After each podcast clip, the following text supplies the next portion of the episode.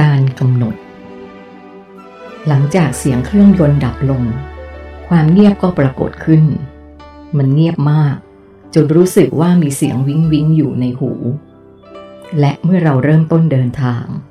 มันก็เป็นการเดินทางขึ้นเขาด้วยความชัน ระดับ 30 องศาทันที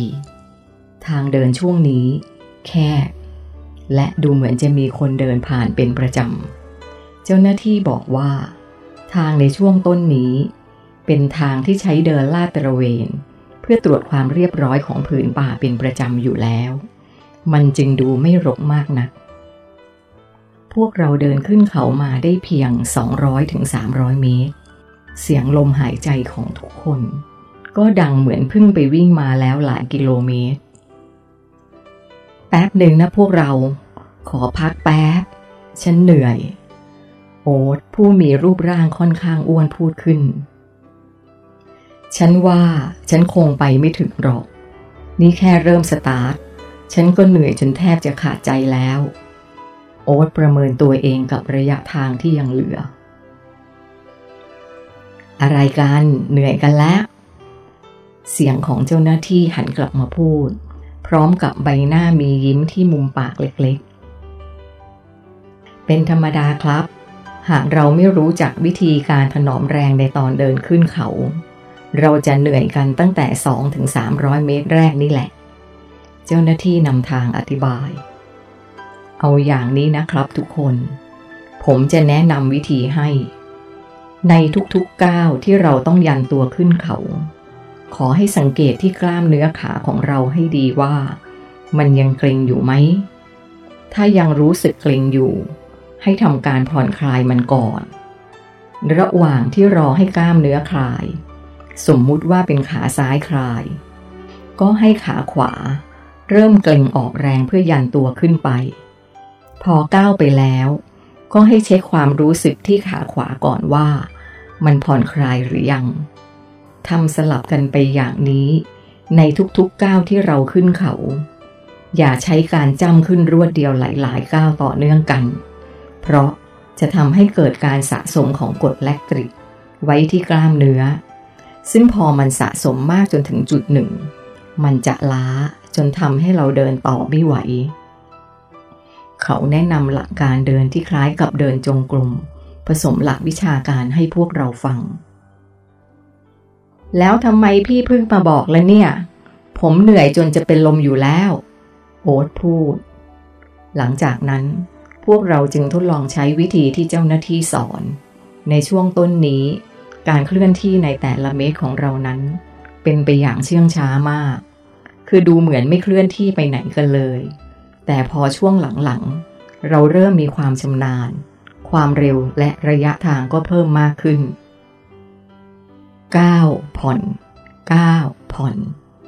เสียงแต่ละคนดังอุบอิบอุบอิบออกมา น่าแปลกใจที่มันใช้ได้ผล พวกเราไม่รู้สึกเหนื่อยเลย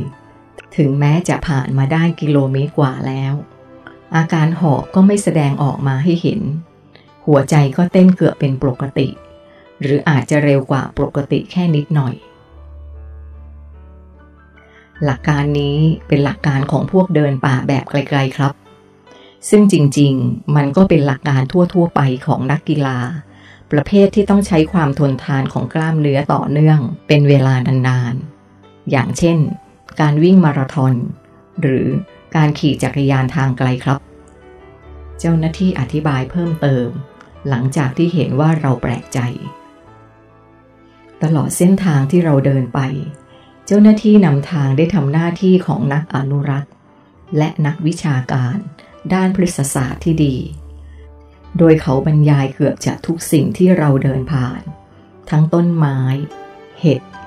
มอส ไลเคน กาฝาก มูลสัตว์ รอยเท้าสัตว์ และความเป็นมาของภูมิประเทศ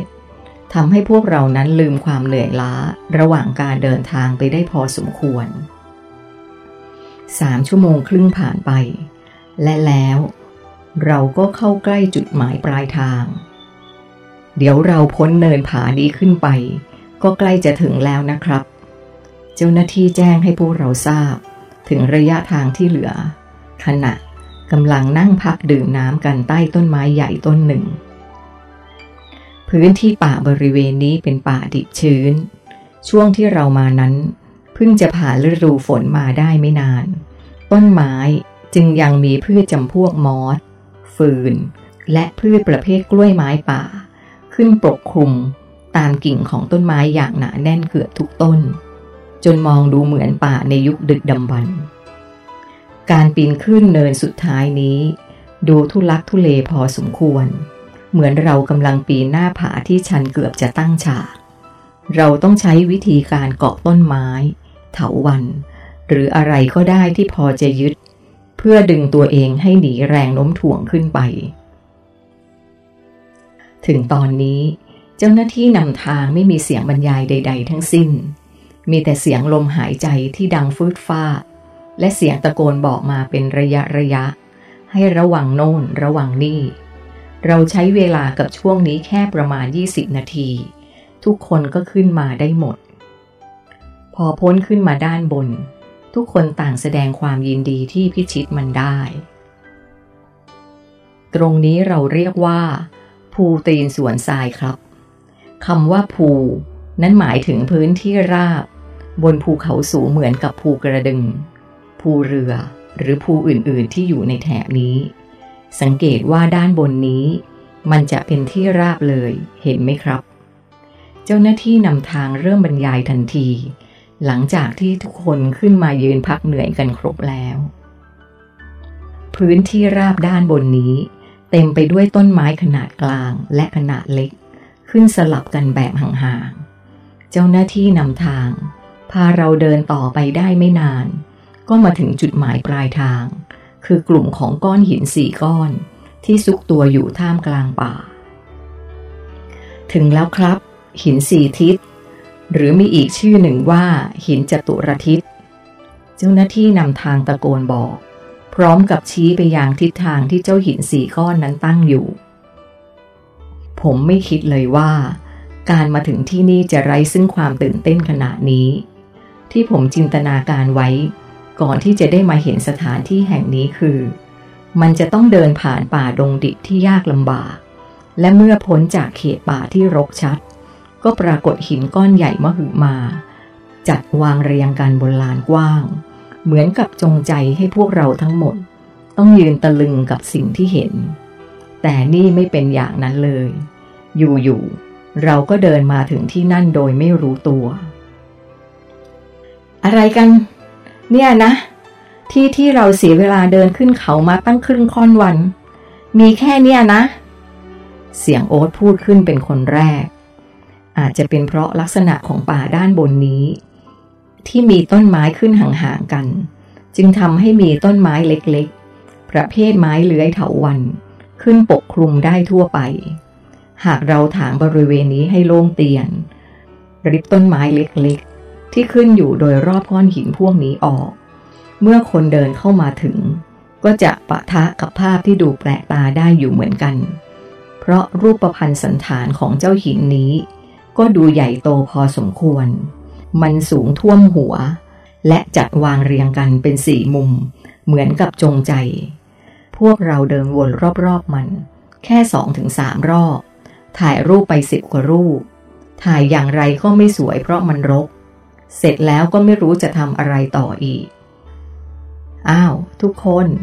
เรามากินอาหารกลางวันกันดีกว่า สันออกไอเดียที่ดูจะเข้าท่ามากที่สุดในตอนนี้ ราะพวกเราเริ่มหิวกันแล้ว เรานั่งล้อมวงกินอาหารกลางวันที่เตรียมมาอย่างอร่อยอร่อย รู้สึกว่า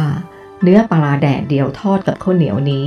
มันช่างเหมาะกับการกินในป่าจริง ๆ ผมกินเท่าไหร่ก็ไม่รู้สึกอิ่มสักที การกินข้าวเหนียวเราต้องกินแค่พอดีท้องนะครับ เจ้าหน้าที่ปราม เพราะข้าวมันมีลักษณะแน่น ตอนกินใหม่ๆ เราจะไม่รู้สึกอิ่ม